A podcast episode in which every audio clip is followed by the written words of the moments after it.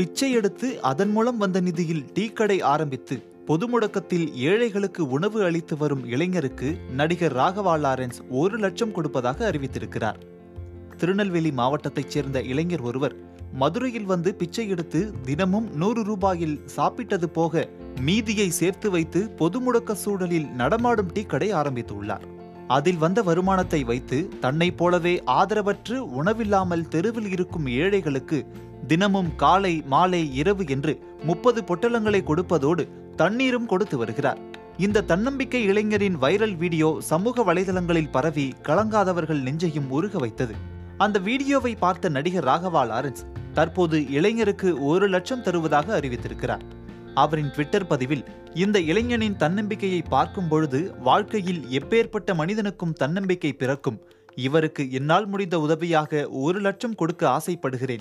யாரேனும் இவரது தொடர்பு கிடைத்தால் பகிரவும் நன்றி. இறக்கத்தான் பிறந்தோம். அதுவரை இரக்கத்தோடு இருப்போம் என்று கூறியிருக்கிறார்.